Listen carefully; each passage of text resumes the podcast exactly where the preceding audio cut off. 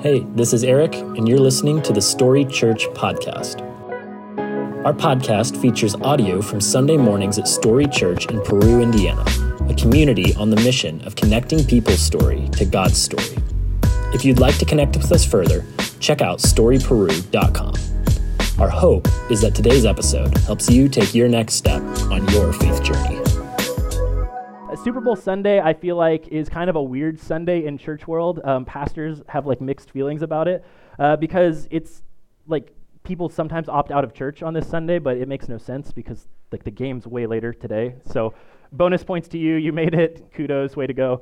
Uh, we're not giving away TVs or anything like that. So if you were duped by that, sorry. Um, maybe next week.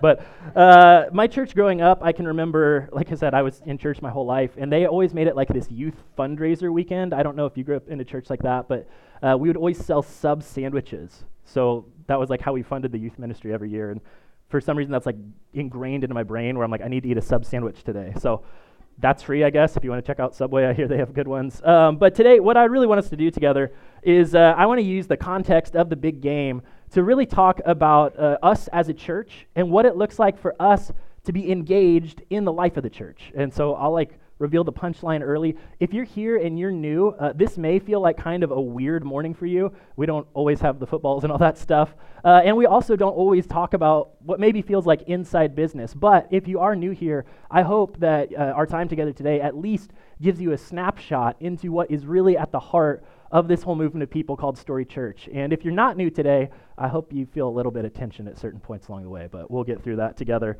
Um, when I was thinking about the big game, when I was thinking about the Super Bowl, uh, for me, like when I've watched it, which I don't watch it every year to be honest, uh, but when I've watched it, it, it's always been about the big players. Like I can remember when the Colts were in the Super Bowl and Peyton was awesome. Remember those beautiful, beautiful days so, so long ago?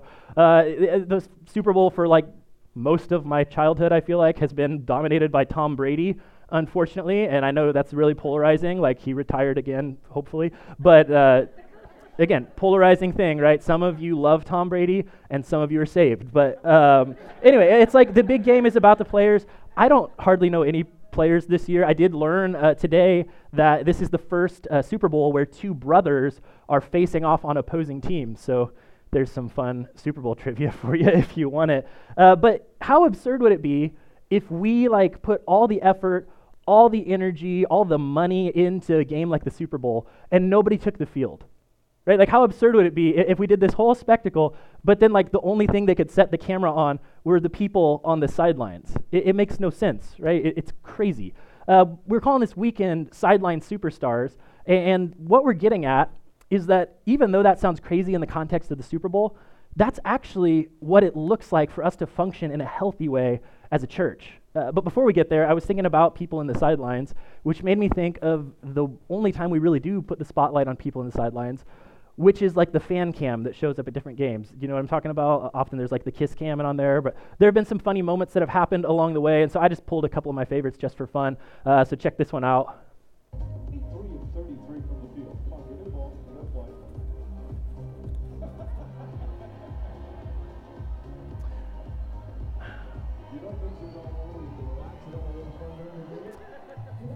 I had to share a little LeBron because although I'm not a sports analyst, I'm somewhat aware, and uh, just to let everybody know that Michael Jordan is better. But anyway, that was fun. Uh, there's another one here. Check out this kid's face. I love this. he knew the assignment. And then check out this next guy, or look at what he is checking out, rather. Like, he does not blink. All right, just look at that for a second. Look at those eyes. Like, guys, you all probably done that before, right? But anyway, uh, the next one is a little bit of a football uh, fan cam moment. Just totally robbed it from her. She's outraged. She goes back and begs for it, and he's like, "No, it's mine." But happy ending. She at some point got a football, so that's great.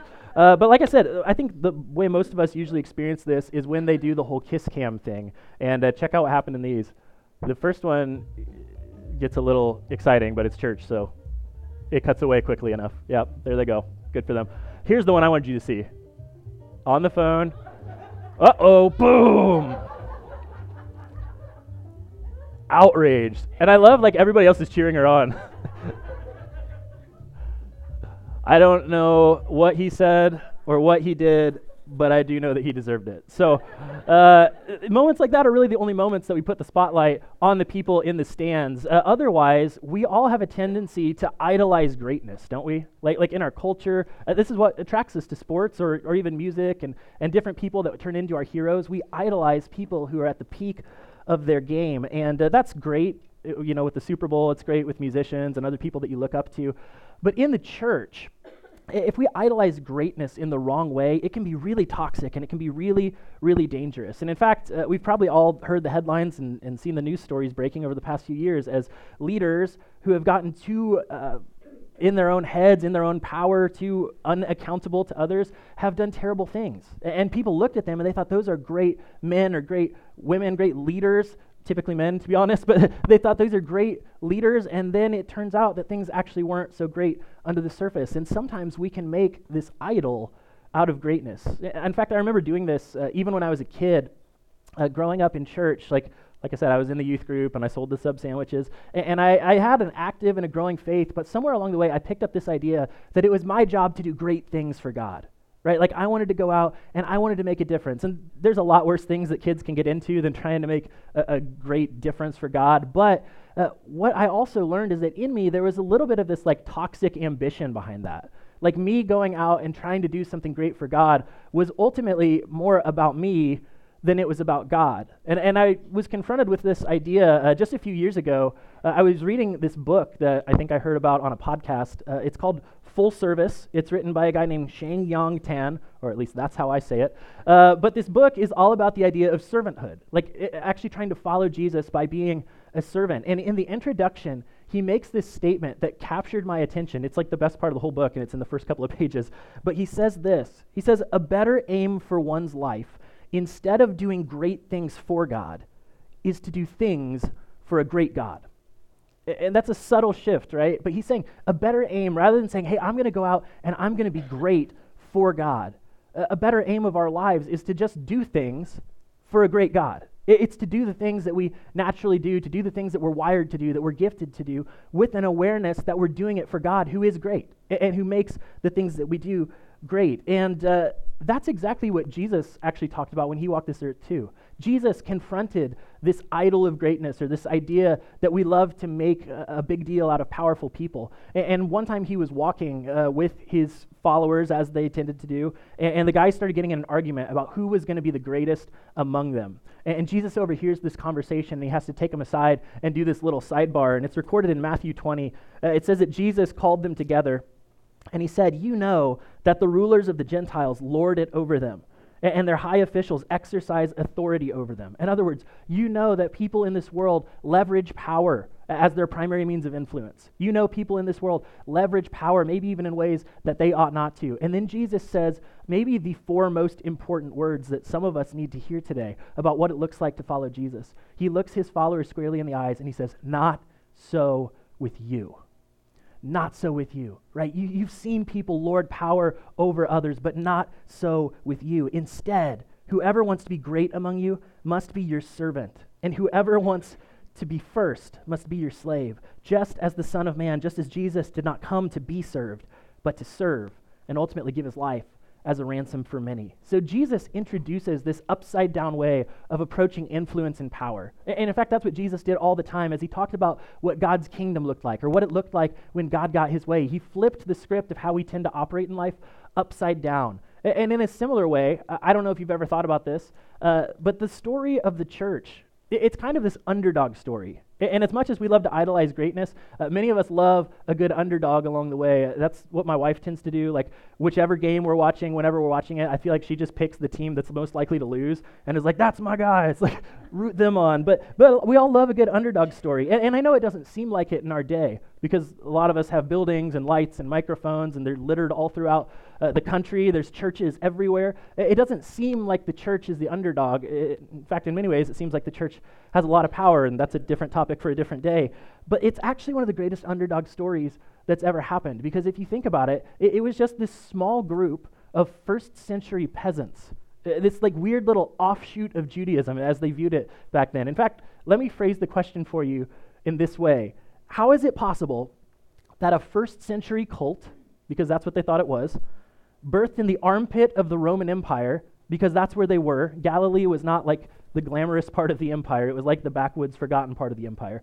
Uh, how did a first century cult birthed in the armpit of the Roman Empire, whose leader was rejected by his own people and crucified, survive, and then thrive in the face of violent, organized, state funded resistance? You're like, well, when you put it that way, Eric, right? Like, it, it's, it's insane. It's crazy. It's crazy that the church is even here today with that kind of a beginning. Again, it was completely upside down. And it was upside down in both its means and in its message. Jesus talked about how the last would actually be first, that the leader was actually the servant of all. He flipped the script upside down. And, and do you know why the church made it? Scholars have studied it, historians study it. The general consensus is like, we have no idea, but it's crazy. Uh, but those of us who follow Jesus, those of us who, who believe the claims of Jesus, actually have some insight into why the church is still here. And it's in this extraordinary statement that Jesus once again said when he gathered some of his followers together. They were traveling together to this region called Caesarea Philippi. And, and as they were walking, uh, here's what the text says It says, When Jesus came to the region of Caesarea Philippi, he asked his disciples, Who do people say the Son of Man is? That's a risky question. Okay, he turned and he's basically like, Hey, what's my reputation? What's the word on the street? Like, what are people saying about me? And, and so they replied, and they said, Some say that you're John the Baptist. Others say Elijah, still others Jeremiah or one of the prophets. Or like, I don't know, people are trying to figure you out, Jesus. Like, they know you're special in some way, but they think maybe you're a prophet. And then Jesus turns the question on them. And there's a lot of power in this. He turns and he says, But what about you? Who do you say that I am? And for once, Peter, who was like classically known for sticking his head where it didn't belong and getting the answer wrong, for once, Peter gets it right. And Simon Peter answers and says, You are the Messiah, the Son of the living God.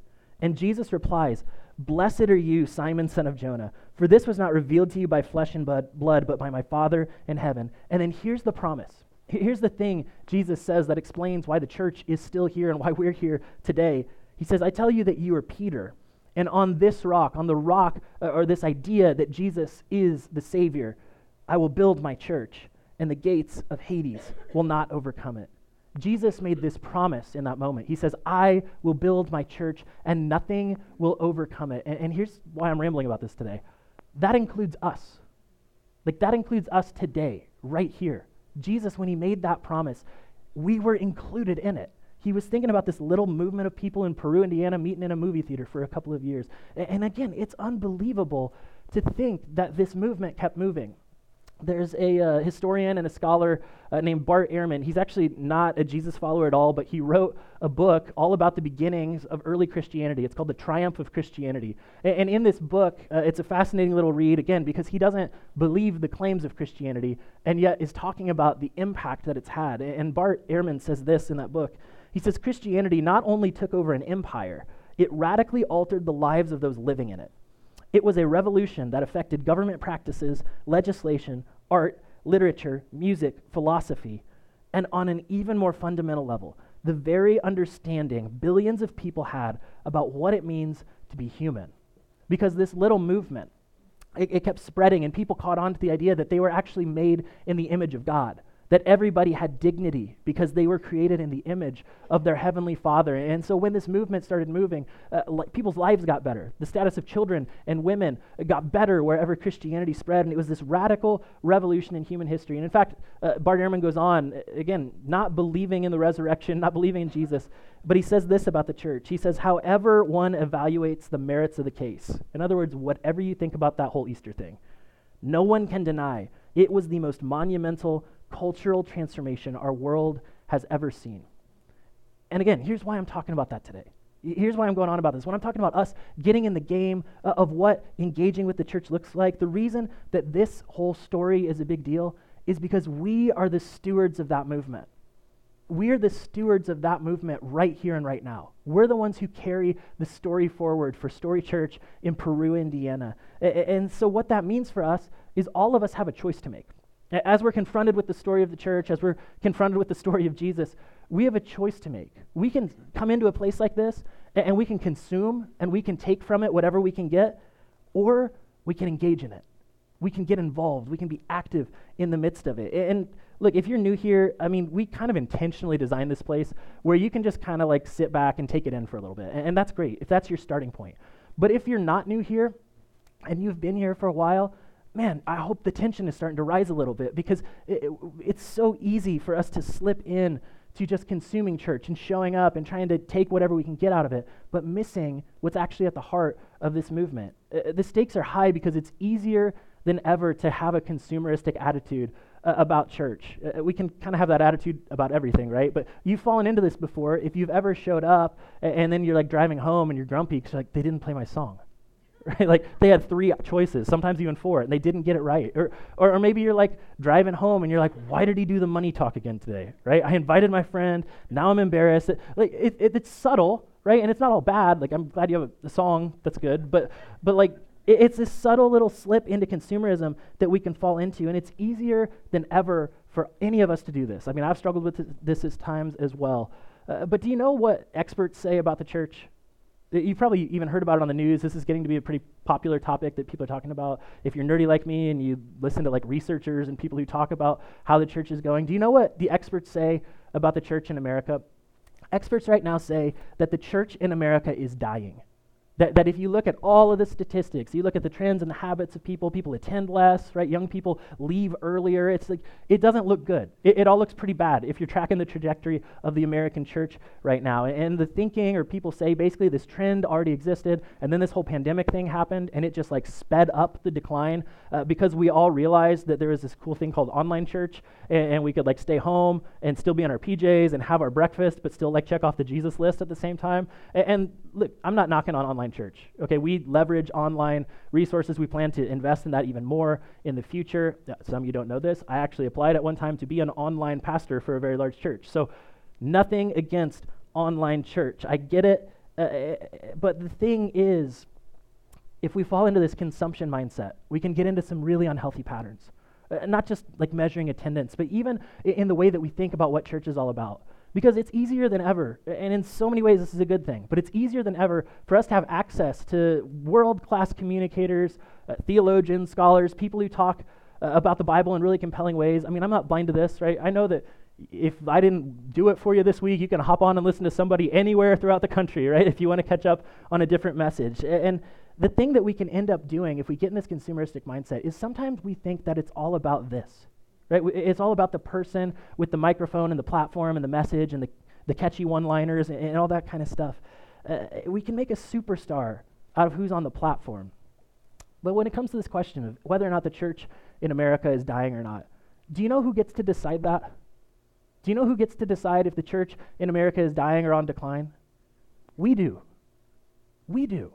We get to decide it uh, by the way that we engage with it or don't. It's up to us. And man, I was struck by just, in some ways, how good we have it. When I was reading uh, a book that I've read several times, it's written by Pastor Andy Stanley in Atlanta, Georgia. It's called Deep and Wide, and it's basically this like strategy book for how uh, he operates his church, and it's really shaped a lot of how we do things around here too. But in the very introduction, uh, he's writing about uh, this time that he traveled overseas to China. He was on this like leadership trip to go tour a factory, and he met this girl who who worked in the factory and was talking to her. And she knew of Andy uh, because she had actually gotten a hold of a CD, remember those, uh, that had some of his messages on it. And, and so she had listened to him and, and, saw him there. And she came up and she said, Pastor Andy, I have a question for you. And he's like, okay, go ahead. And she says, Why doesn't everyone in America go to church? And Andy's like, ah. Uh, you tell me, right? Like, I would love for him to. But then this girl went on and she explained that uh, she's living in China, right? And so for her to try and, and be in a faith community, she had to travel two hours to the nearest underground church where she had to secretly gather and find whatever scripture they could have or whatever resources they could grab onto, uh, have their Bible study, and then turn around and travel two hours back just for like one service, like that thing that you almost skipped today, right? and, and that, that question, why doesn't everyone in America go to church? Uh, it's such a tension filled thing for us. I think it's a tension that we're meant to wrestle with if we're the ones who steward and carry this story forward. But again, if we fall in that consumeristic mindset, it can be so easy to think that this is what it's all about. And, and I just want to be crystal clear today. As we're talking about who the superstar of the church is, the superstar of this church is not on this platform. The, the superstar of this church is not me. Okay, and, and I hope you're like listening at least. I hope that like I like when you laugh when I say funny things or try to say funny things, right? Like that's all good. I like when you lean in when I tell stories. But but my job, do you know what my job is? It, it's actually not to wow you or entertain you, but my job is actually to equip you. It, it's spelled out uh, in the letter to the church in Ephesus that Paul wrote, and he said it in this way. He says that Christ Himself gave the apostles, the prophets, the evangelists, the pastors, and the teachers. So you can blame Jesus that you have me, is basically what he's saying there. Uh, Christ gave the teachers to equip his people for works of service, so that the body of Christ may be built up until we all reach unity in the faith and in the knowledge of the Son of God and become mature, attaining to the whole measure of the fullness of Christ. My job is to equip you to do the ministry. My job is to give you the tools to serve, to, to actually live out the God given potential that He's put inside of you. And man, I, have talked about this before. Sometimes people come to me with ideas about, like, hey, our church should do this. And, and it's always well intentioned. Sometimes it's even a great idea. You know what I try and do every single time? I'm like, yeah, we should. What, what are you going to do? Right? Like, because you're our church. And, and I hope you get that today. As we talk about the future of the church, maybe not even in America, but the future of Story Church, here's what I want you to know you're our church. You're, our ch- you're your church, right? Your engagement level in the local church will shape the direction that the church goes. So the big question of this moment is will we be the church?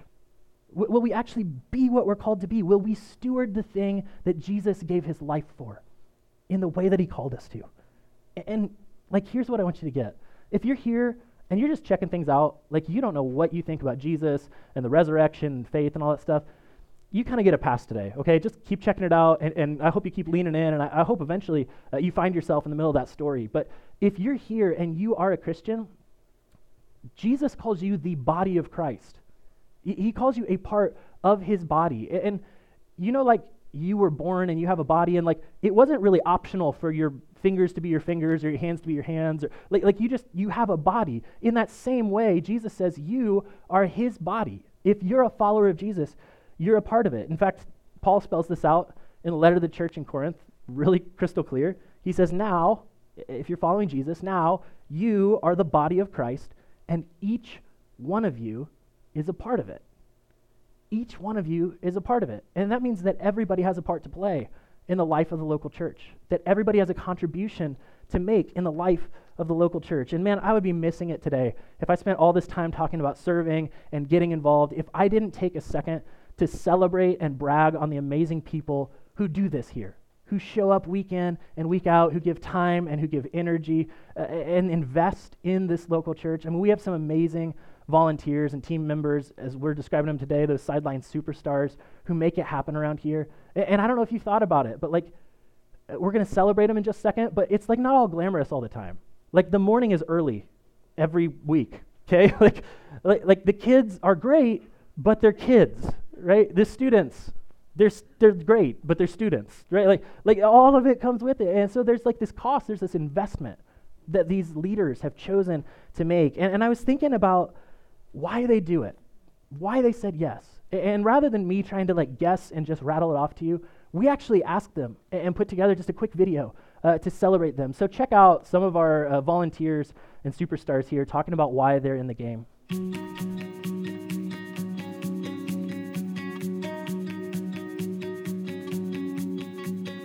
I like serving because um, I always felt good when I came into church and somebody would say good morning to you or how'd your week go or something like that. And I always want to ask somebody, you know, good morning and how are you and stuff like that.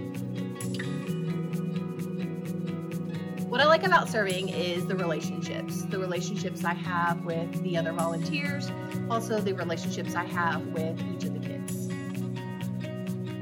I have seen serving affect in several ways, basically weekly. Like today, in our uh, lesson was to find Jesus, and uh, we had a two-year-old that enjoyed finding Jesus, and so that's always enjoyable when their face lights up, like I found Jesus. It's really filled a void in my life to be able to serve on the worship team. It's something that I didn't even know I was missing in my life until I started doing it.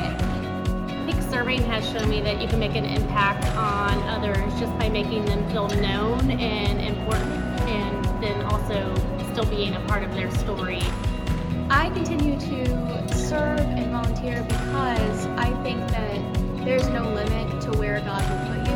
Um, and I just feel like God gave me a talent and I want to use it to worship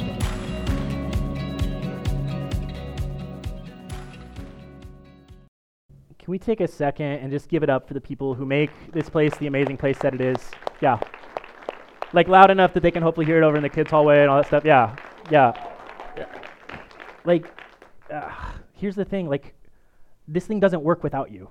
It, it doesn't work without all of you, really. Like, we're missing it if you're not yet engaged. But those of you who said yes and chose to show up and choose to show up week in and week out, I can't tell you how much we appreciate you and uh, how much it matters. And, uh, we're going to celebrate you more in, in, like a couple of weeks. We've got a volunteer appreciation night coming up, which if you don't know about, you're probably not on a team yet, which we'll talk about in just a second. Uh, but man, again, I can't say thank you enough. And at the same time, let me get to the point today. Okay, like why are we talking about this, and what does this mean for us? If you're here and you're already serving in some capacity, you're, you're already serving and you're involved on some sort of team, it, here's what I would say for you today: keep at it. Keep at it. and look, I know that feels like a little like really bait and switch. Like you're going to appreciate me and then be like, keep working. But like, I, I want to say that with eyes open and acknowledging that like we're still very much in startup mode as a church. Right? I mean, we've been at it for a while, but we're still like in that space. And if you don't, if you ever started anything, like you know, it's just like an uphill push to just keep the thing going and keep the thing going. And, and so I, I see that, I acknowledge that, and I know that it's tiring. And I know that so many of you had said yes time and time and time again, and you show up week in and week out. And I'm not saying like just grin and bear it, okay, and like burn out somewhere down the line. Rest, take breaks, all that kind of stuff. But at the same time, don't lose sight of our mission. Don't lose sight of the reason that we're here. Don't lose sight of this thing that we're stewarding. I mean, did you hear what, what some of those volunteers were saying? I love, uh, you know, it's about relationships, uh, you heard. Uh, somebody said that there's no limit to what I can do. There's no limit to the ways that I can serve. Uh, another person said it filled a void in my life. And I love what John said at the very beginning. I don't know if you, you heard him, but uh, it was as simple as this. He said, Well, you know, I serve because uh, when I was going to church, somebody held the door for me and they were always really friendly. And then I thought, I could do that for people too. like, I, I, love that. And, and, he does it. Like, you've probably seen John out there week in and week out, greeting you, getting to know you. It, it can be as simple as that.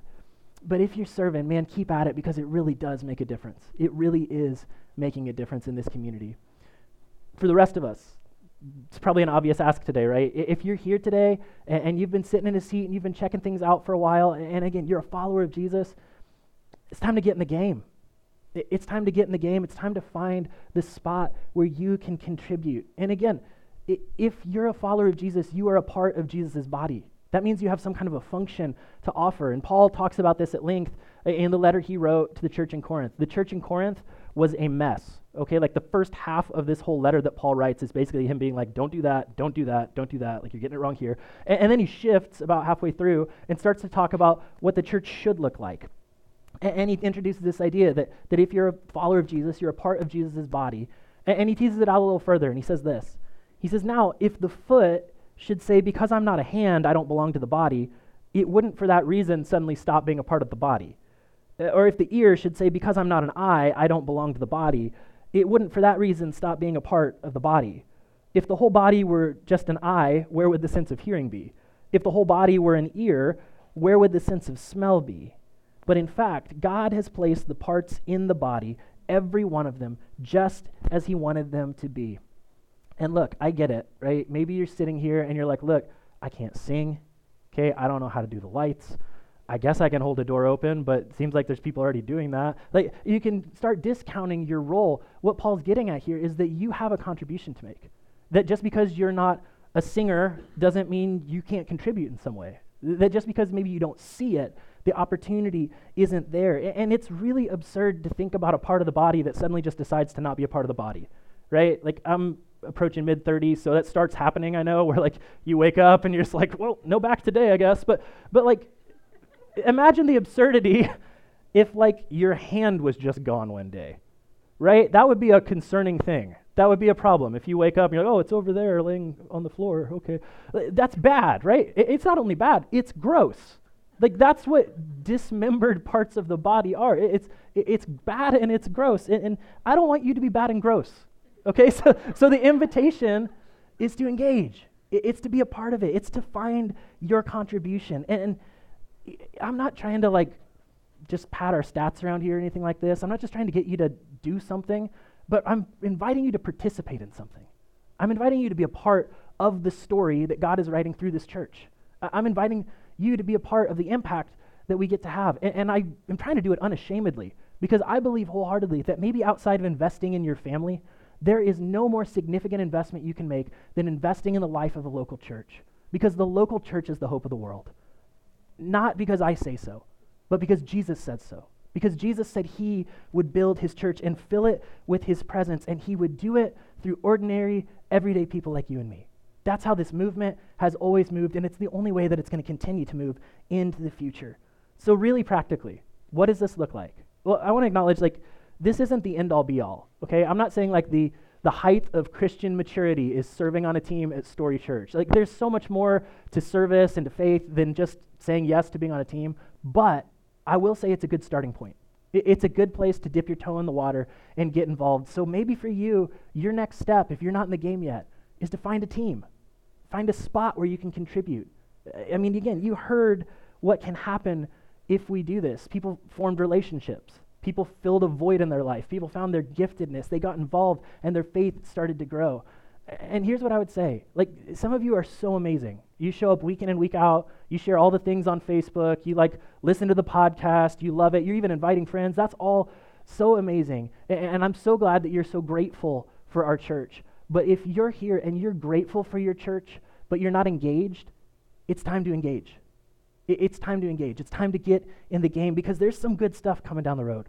Like, there's some exciting stuff ahead of us, but it's only going to happen if we function like the church is supposed to function. If, if, we show up and we get in the game and we keep moving forward and we keep bringing our contribution, because it's not about me with a microphone. It's not about the big show on Sunday.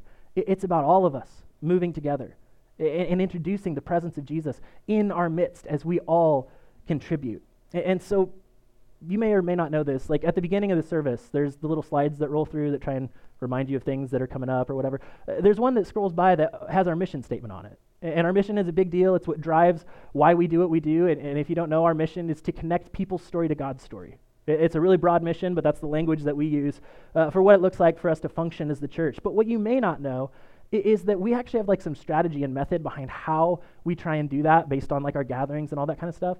And, the way that we help people engage in that, we connect people's story to God's story by engaging them in the life and the mission of the church. Uh, like, that's how we do it. It's when you get engaged that you can actually see that mission come to life in your life and hopefully become your personal mission as well. So that you're looking at the people in your life and wondering like how can they get involved? How can they be a part of it? How can i help connect their story to god's story? So again if you're not in the game what if you tried a team I promise it's not a life sentence. Okay, uh, we've all been to that church where like the lady served in the nursery once, and then 30 years later she's still there. That's not what we're doing here. Okay, just try a team, and, and if you need to know like what options are available to you, these, this is just a really broad list of some of the teams that we have. There's guest services, which are people who like hold the doors open and make the coffee and smile and, and check in and welcome everybody. Uh, there's our production team. Uh, that's all volunteer led. They do an amazing job. Uh, but we'll like train you on how to run lights and sound and, and all that kind of stuff. So you could join that, kind of a behind the scenes role. Uh, worship, it's all volunteer up here. So if you can sing or play an instrument, we'd love for you to contribute in that way. Uh, our kids ministry, our student ministry on Sunday nights, investing in the life of the next generation. There is nothing more significant you could do than give up some of your time and some of your energy to invest in the faith of a young person. Uh, groups, you could lead a group. Uh, we have people who serve by hosting uh, student ministry right now in their homes. That's an amazing way. And, and that's kind of why I put that other line. Because, like, these are all pathways. These are all things you can try, ways that you can try and get involved. Uh, but if you feel like, man, I've got something to contribute that's not on that list, my job is to equip you to do the thing that God put in you. So there's room for other as well. Just come talk to me and, and we'll figure out how it fits in the whole mix. Here's the point we've got to be engaged if we want to function like the church is supposed to function. And, and so if you're in the game, keep going with me. Okay? And if you're not in the game, what if you tried? What if you tried? What if you tried? Uh, listen, there's another quick couple ways that you can engage uh, if you're like, hey, I'm on a team, but I feel like maybe there's more for me. I talked about one already. It, it's to continue to invite. Continue to invite people into the life of our church. Uh, you, one of the most powerful things you can do is invite somebody to come sit with you. And, and I promise you, it changes your experience when somebody that you invited is sitting next to you. You're like, man, I hope he doesn't preach on money today, right? Like, man, I hope the music's good. Man, I hope he doesn't say anything weird. Like, uh, you feel that tension. Uh, there was a friend of mine who, who just showed up, somebody that she knew showed up, and, and we were talking about it afterwards, and she's like, you're right. Like, I felt it the whole time because I was like, ah, don't mess up, Eric. Like, I hope it works. But man, uh, one of the most powerful things you can do is extend a simple invitation. And, and here's why that's a big deal. You don't know what hangs in the balance in the life of the person you're inviting. L- like, if there's people in, in your life, people who are close to you, but they're not connected to a faith community, what if you invited them to come check it out? If there's people uh, you know that they're in the midst of something where things just aren't going well, what if you invited them to be surrounded by people who want to love them and help them move forward? If you have friends who are in the midst of something and they're not prepared for it, what if you brought them in the context of community through a simple invitation? It doesn't always work. Okay, you might invite them and they'll be like, nope, not for me. I'm not going to that movie theater cult or whatever. But like, uh, do you know how excited I get every time that it does work? Like, like some of you have been doing this amazingly right now, and every week it, it's like a little game for me. I'm like, is there going to be a new face? Right? Like when somebody that I know walks in with somebody new, I'm just like, that's it. Like you're doing it. You're doing it. And, and this is something any of us can do. It, it, just takes a little bit of risk, right? Maybe a little bit of relational risk along the way. But again, you don't know what hangs in the balance of your willingness to extend a simple invitation. So maybe that's a way that you engage moving forward. Uh, two more really quickly. Uh, maybe for you, you need to find some community. You need to get around some other people. And uh, this is probably a little bit of my temperament and my personality. I'm going to kick that one back to serving because for me, the best place that I've found community is on a team and it's in doing something together. But if you're looking for maybe an environment where people hang out more and, and maybe study the Bible or talk more uh, in a relational context, we do have small groups. And, I'd love you to check one of those out. And, maybe you've tried it before and you're like, yeah, I've been a part of it and it's just getting kind of stale. Here's the thing maybe it's time for you to lead a different one. Or maybe it's time for you to stop being in one and to step up and to lead it. To not like leave it, but to lead one.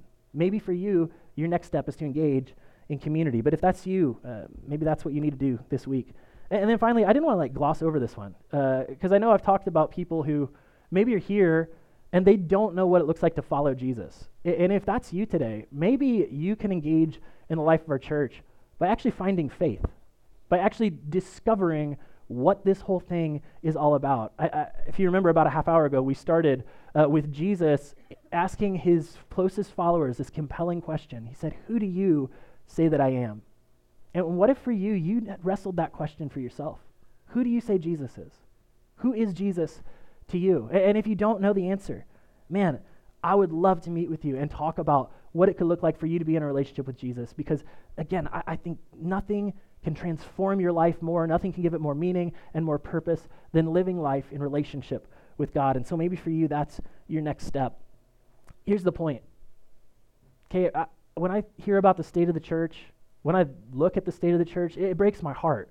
It, it, breaks my heart to hear about how this movement uh, seems to be moving in, in the wrong direction at times, even, even in our church, to be honest with you. It breaks my heart to observe the passion in some people and the apathy in others. It, it breaks my heart. But I also know that against all odds, the church changed the world once against all odds, the movement kept moving when ordinary people got engaged and when ordinary people brought what they could. They brought whatever contribution they could along the way. And I'm naive enough to believe it can happen again. Right? That's why we're going to keep going. That's why we're going to keep doing what we do. That's why our mission and our vision has not changed. And it's why I'm asking you to keep going if you're already going and to get in the game if you haven't yet engaged in the life of the local church because there's no greater investment that you could make and can you imagine what it would be like if we all actually did this? Can you imagine what our community would look like if there was this like ragtag bunch, of hundred or so people at Story Church who are just like all in and trying to make this community reflect God's heart? Man, I think it would be incredible to see. So let me pray for you to that end. God, uh, I just pray today that, that this would feel like an invitation to participate, not like a slap on the wrist.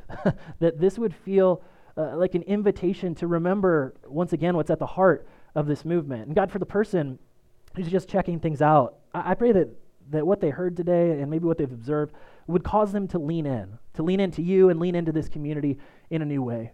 God, thank you for the people uh, around Story Church who really are superstars and who don't do it to get credit or don't do it to get attention. But they show up and they faithfully serve week in and week out for the sake of other people. God, that is such an incredible thing that reflects your heart. And I pray that you give them fresh energy and keep them engaging in the days ahead. God, I pray for my friends here today who, who maybe feel that nudge. They're like, man, I should be more engaged. I should be involved, but I don't know where to start. Give them the courage to go out, uh, to maybe mark a connection card or sign up for a team just to try it out, and, and help them discover their place in your body in the local church. And God, as we keep engaging, keep our eyes focused on the mission. Keep us connecting people to you. And, and help us see over the next weeks and months and years, help us see this fresh wave of energy of new people that we're reaching because we chose to get in the game and get engaged. We pray all of that in the name of Jesus. Amen. Hey, once again, thanks for listening. If you live in or near the Peru, Indiana area, we would love for you to engage with us at one of our weekend gatherings. Find directions, service times, and information about our environments for kids, visit us at storyperu.com.